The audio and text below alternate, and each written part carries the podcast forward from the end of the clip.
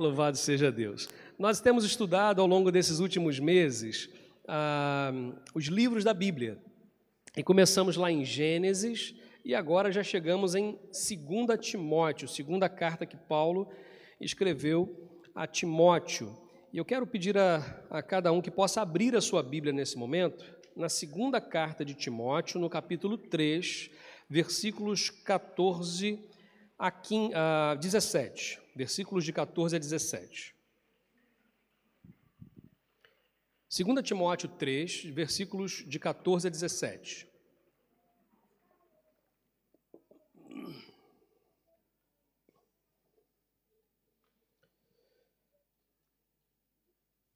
Aproveitando o texto da palavra de Deus, e hoje não há coincidências, né, mas hoje, coincidentemente, uh, é o dia da Bíblia, e esse versículo, esse texto, fala exatamente sobre o valor da Bíblia, da palavra de Deus. Então vamos ler o texto da palavra de Deus.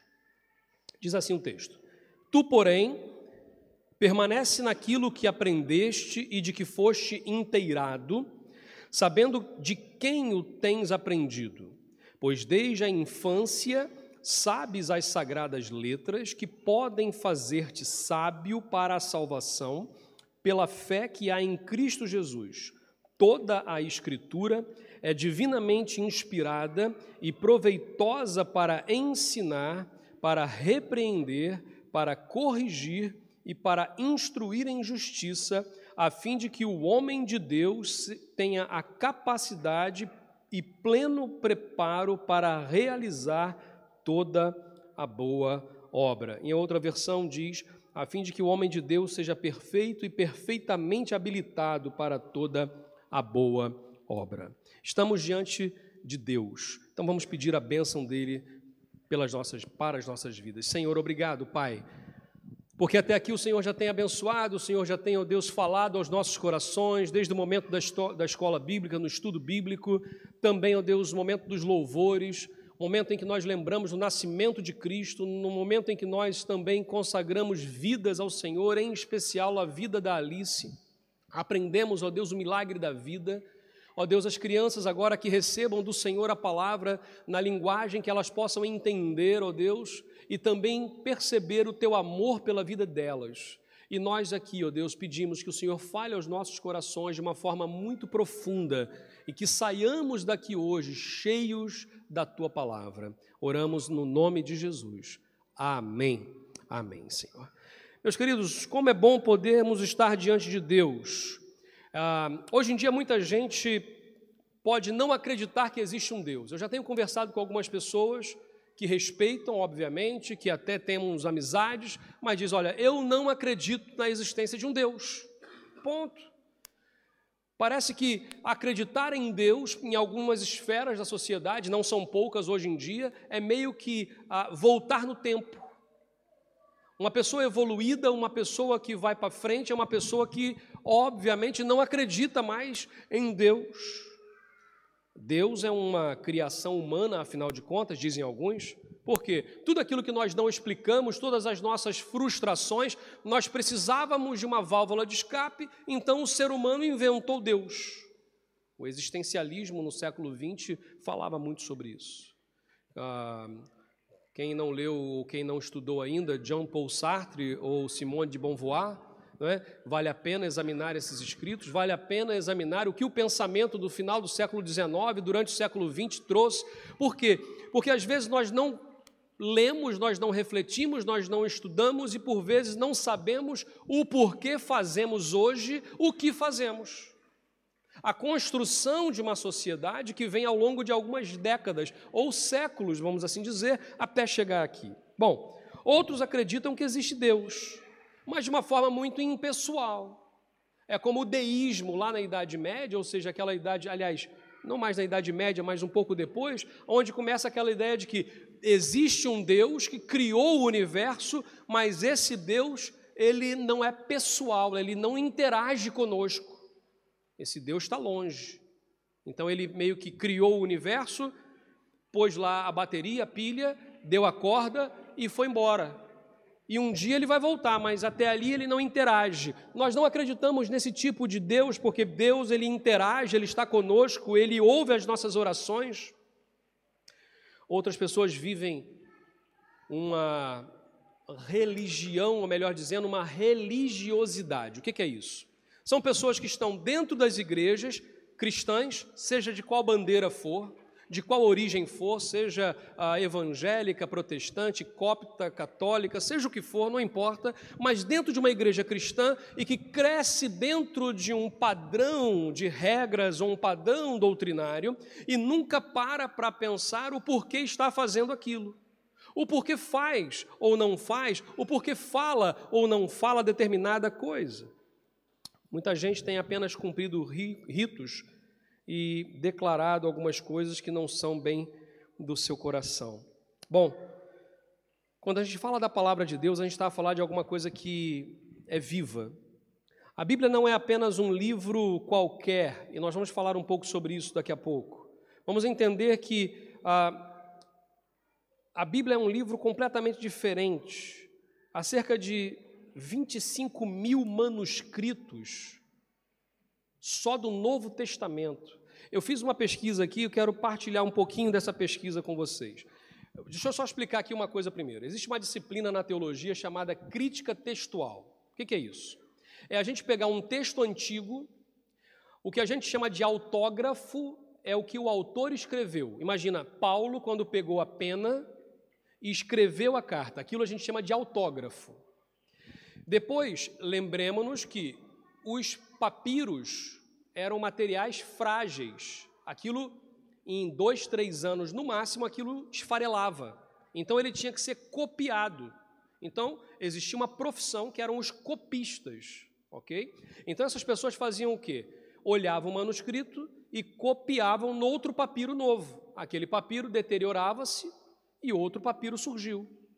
Outro papiro surgiu. Outro papiro surgiu. Até que os mais com mais dinheiro, começaram a fazer em pedaços de couro, pele. Então escreviam e aí gerar, geraram os pergaminhos. Os pergaminhos já são escritos em couro, ok? Em pele de animais. Só que, ah, mesmo assim, muitos materiais desses foram perdidos. Então, vários textos antigos, não somente a Bíblia, existe um trabalho de cientistas para resgatar os textos antigos. Pronto. Dado isso, existem alguns fatos científicos, eu quero trazer aqui algumas, algumas curiosidades. Primeiro, só do Novo Testamento, nós temos hoje catalogados mais de 25 mil manuscritos, sendo que o mais antigo, ou seja, da desde o momento do autógrafo até o primeiro papiro que se tem hoje, tem cerca de 60 anos de diferença. Isso é nada. Ok?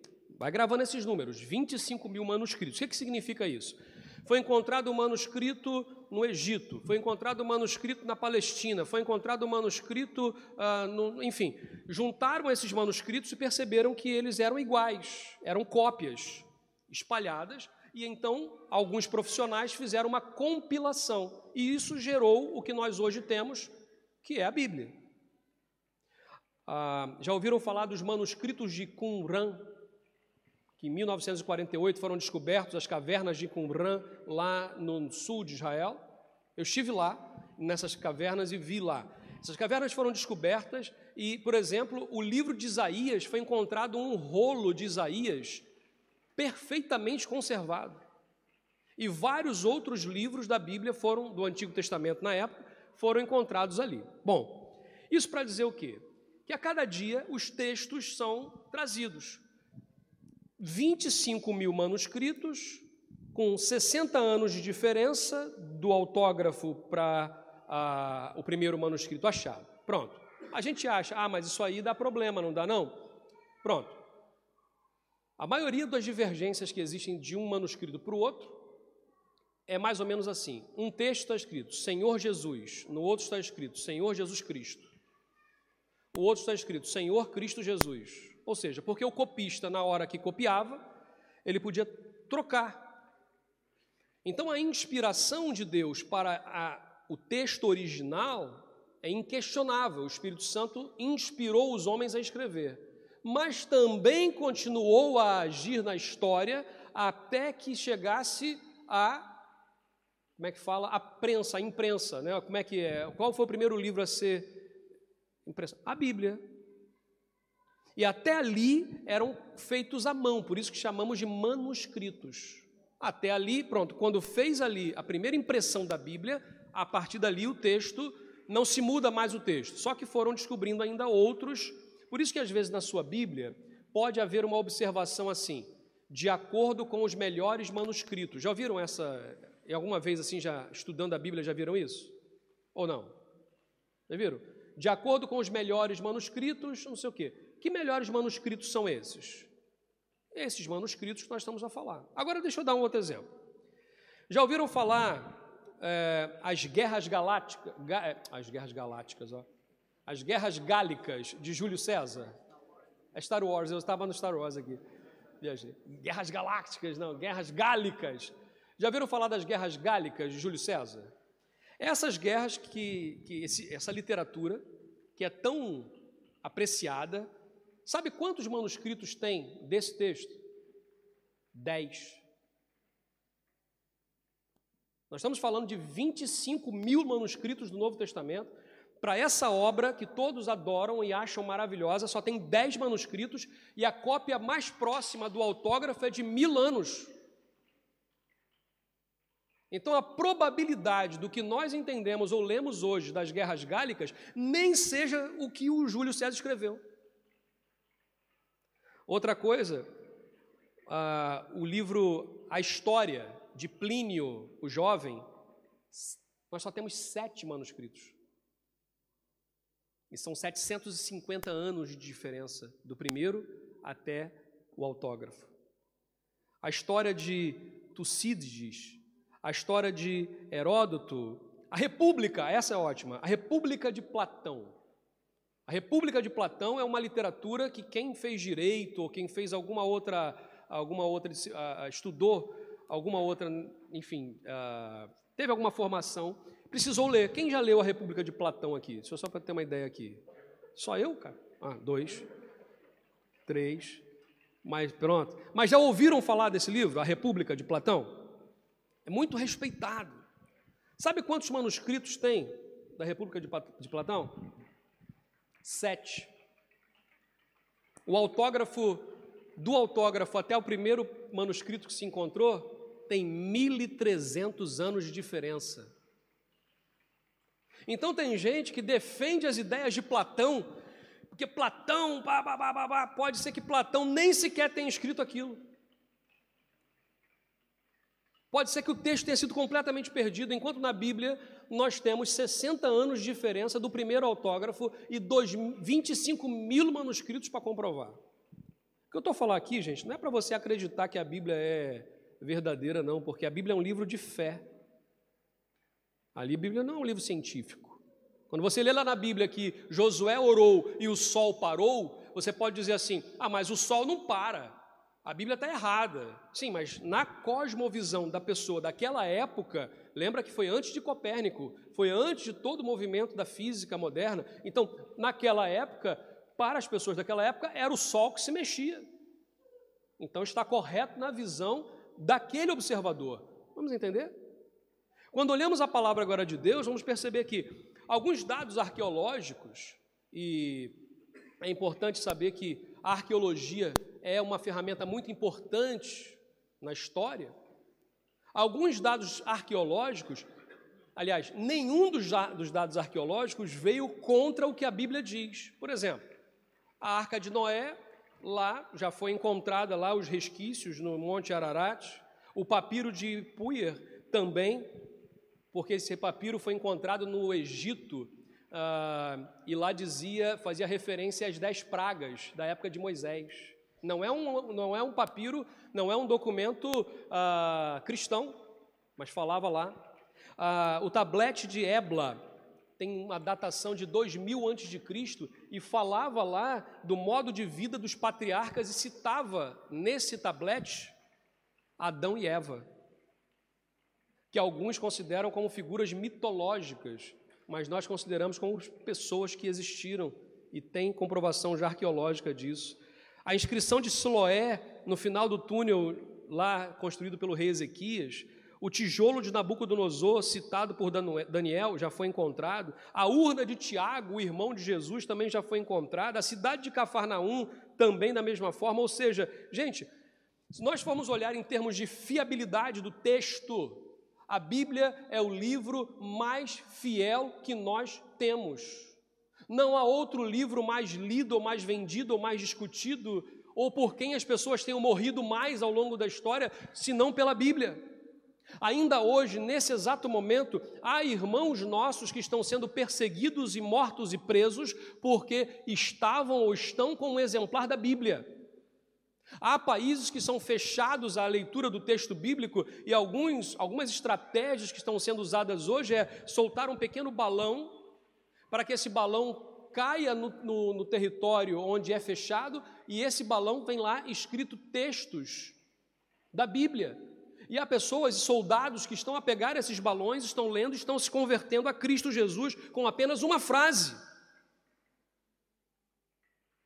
O que nós entendemos é que o poder da palavra não está em nós, o poder da palavra está na palavra de Deus. A Bíblia é a palavra de Deus e nós precisamos viver nessa dimensão.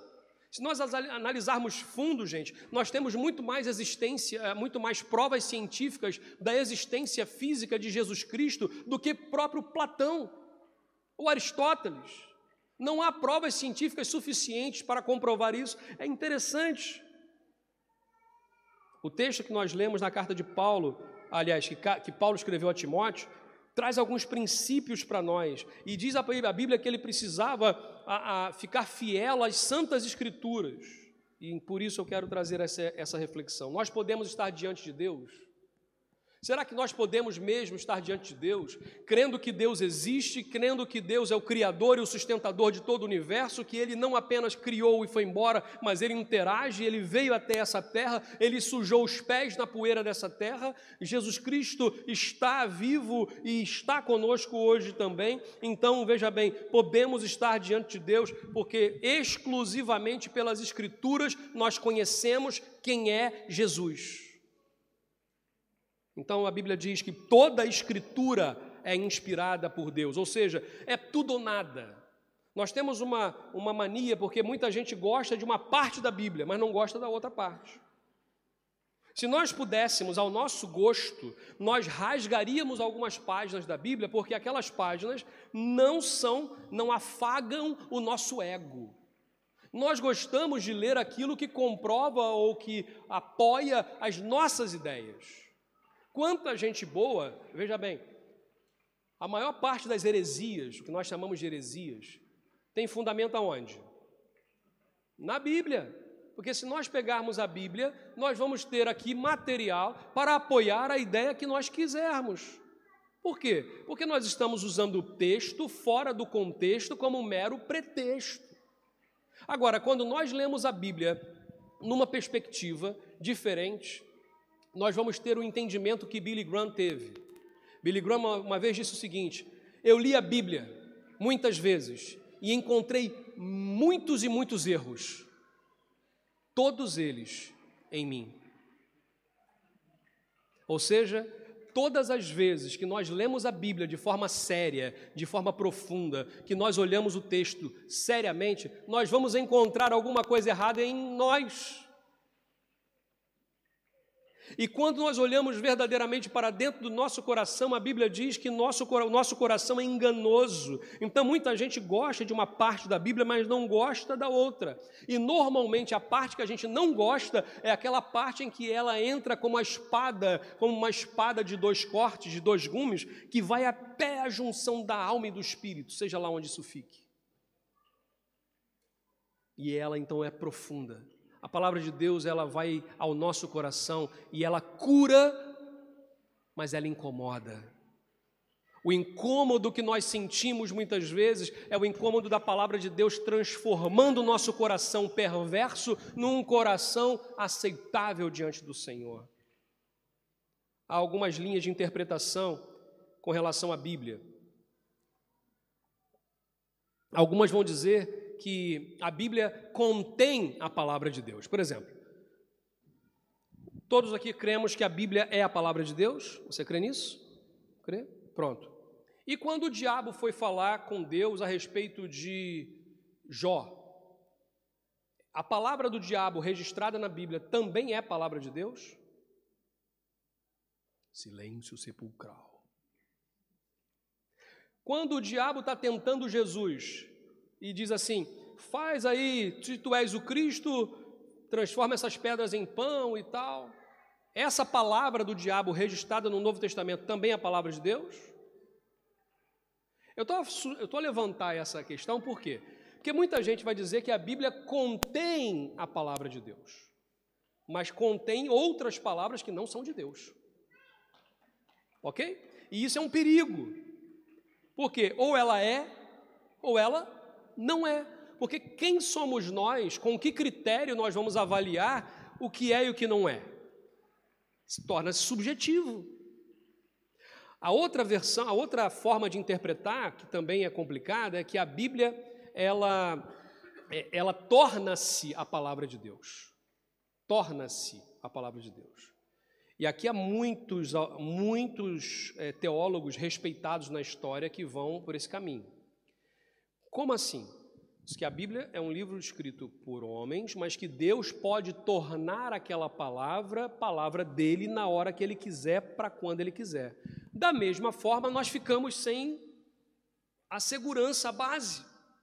Por isso nós cremos que a Bíblia é a palavra de Deus, ou seja, ela é inspirada por Deus ela é, vamos, vamos lembrar aqui, a Bíblia foi escrita mais ou menos por 40 pessoas diferentes, de lugares diferentes, de culturas diferentes, de línguas diferentes, de tradições diferentes, ao longo de mais de mil anos, para fechar o texto bíblico, e há uma coerência como não há em nenhuma outra, uma, nenhuma outra literatura.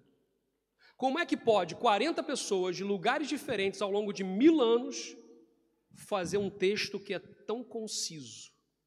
É porque o autor, o verdadeiro autor, o que inspira a escrita é o Espírito Santo de Deus.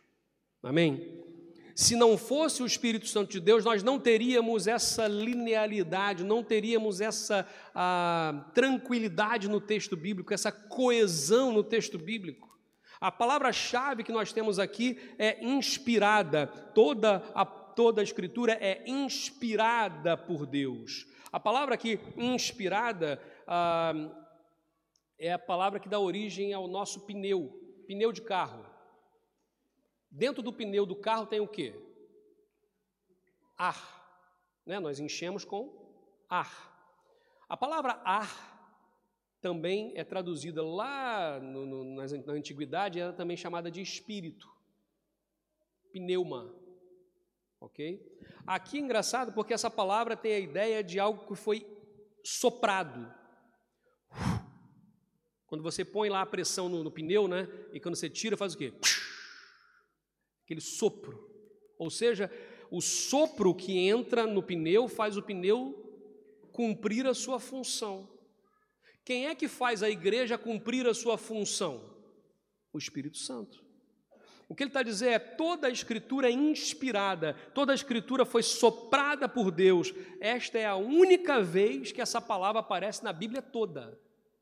Em toda a Bíblia, é a única vez que aparece essa palavra que é teopneutustos. Pneu, né? Teopneutustos. Ou seja, a única palavra, a única vez que aparece essa palavra na Bíblia é aqui.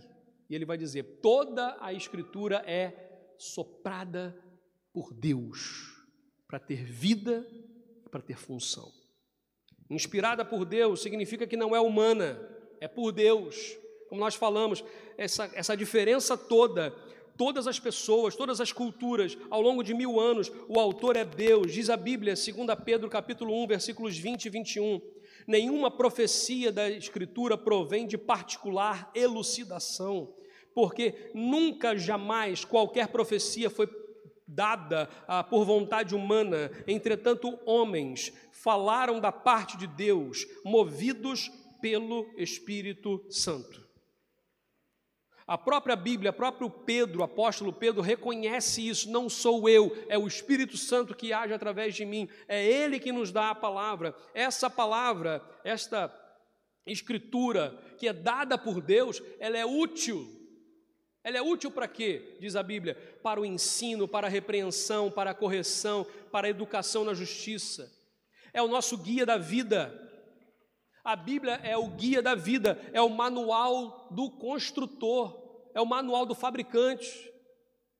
Quando nós olhamos a palavra, nós sabemos quem nós somos, sabemos quem é Deus, sabemos qual é o propósito da nossa vida. Eu tenho hoje conhecido muita gente boa que não tem tido propósito na vida, tem vivido a sua vida um dia após o outro, mas não tem propósito, é vazio, é oco. É aquela pessoa que trabalha, que é honesta, ela vai para o trabalho, ela volta do trabalho, ela vai para casa, ela tá, mas ela no final está vazio, falta alguma coisa. E o que falta é Deus. Enquanto nós não entregarmos a vida completamente ao Senhor, não há preenchimento desse buraco no coração, porque todo ser humano tem um buraco no coração do tamanho de Deus, só Deus pode preencher. Nós não vamos conseguir fazer isso sozinhos. Não vamos fazer isso intelectualmente. Há tanta gente vazia, tanta gente oca, acham mesmo que o dinheiro traz felicidade. Hoje falávamos aqui na escola bíblica, né? O irmão Daniel deu ali uma, um exemplo de um senhor que uma vez estava lá a morrer e a morrer e com a chave do cofre na mão. E morreu com a chave do cofre na mão, cofre cheio. Não usou o cofre para viver, não usou o cofre para abençoar pessoas, não usou o cofre para. Enfim, mas morreu com a chave na mão. A Bíblia diz: louco, o que tens guardado, o que tens preparado, para quem vai ser? Hoje pedirão a tua alma. Nós hoje vivemos um tempo onde as pessoas cada vez mais estão materialistas. Gente, eu gosto de comer bem, quem não gosta? Comer bem, beber bem, se vestir bem, é, andar bem. É bom isso, é bom ter uma casa aconchegante, é bom ter tudo isso, é muito bom. Mas não é o fim, não é o propósito final da vida, isso é um meio. E podemos abençoar outras vidas quando a vida se resume a nós mesmos, acabou. Jesus Cristo disse: Eu vim para dar a minha vida em resgate de muitos. Ele esvaziou-se da sua glória por amor a nós. Vimos hoje no apóstolo Paulo, gente, Paulo tinha uma vida promissora, um jovem próspero, um jovem com muitas expectativas, com dinheiro, com formação, com, com autoridade, e ele entrega a vida a Jesus. E 35 anos ele vai passar a sofrer, a, a ser perseguido, a ser preso, a sofrer pelo Evangelho.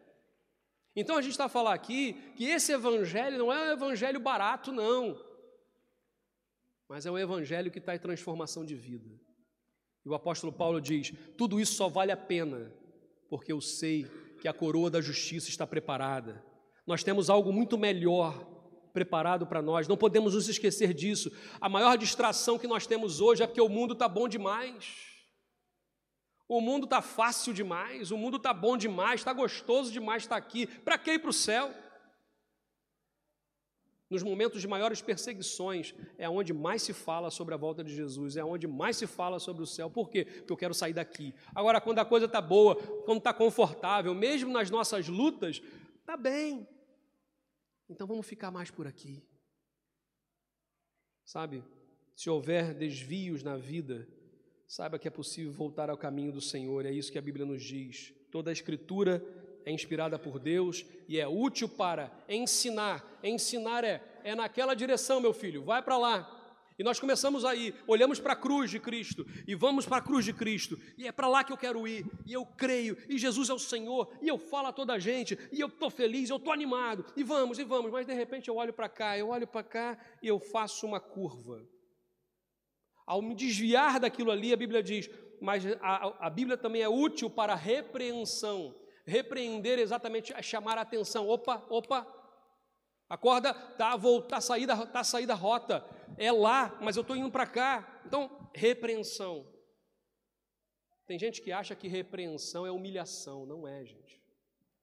Se ao repreender nós humilhamos de propósito, é pecado. Mas a repreensão precisa acontecer e ela não é humilhação. E se tiver que haver humilhação, eu preciso me humilhar. para perceber que, reconhece, que reconhecer que eu errei. E está aí uma das maiores dificuldades na vida: é reconhecer que erramos. Porque na nossa concepção, toda a gente erra, menos nós. Mas eu também erro, eu errei, errei quando achei que estava errado.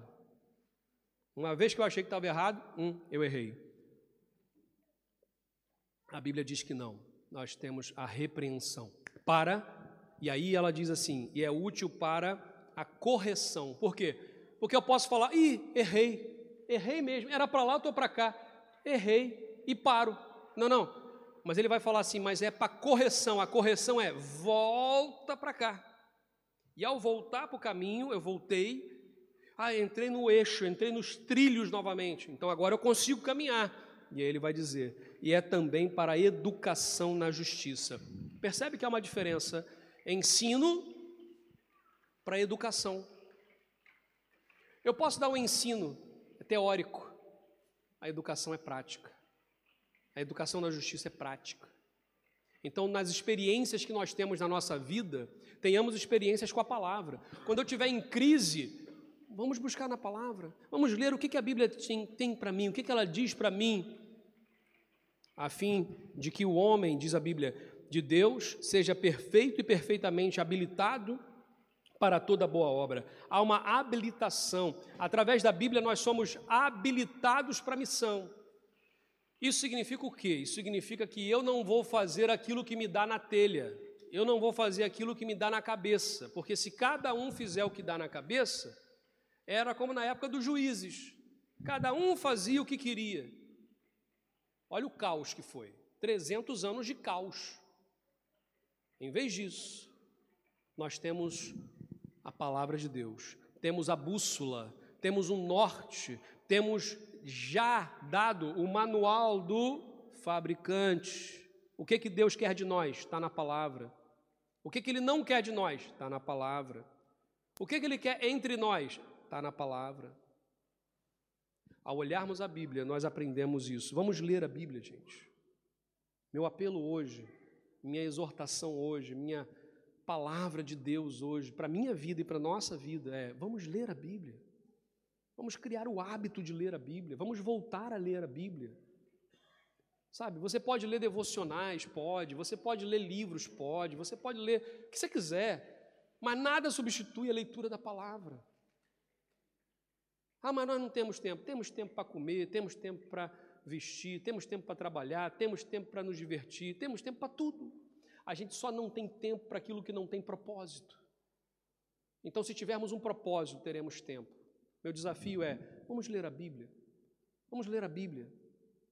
Se, se vai ser individual um projeto, se vai ser um casal o um projeto, se vai ser em grupo um projeto, não importa. Cria uma estratégia.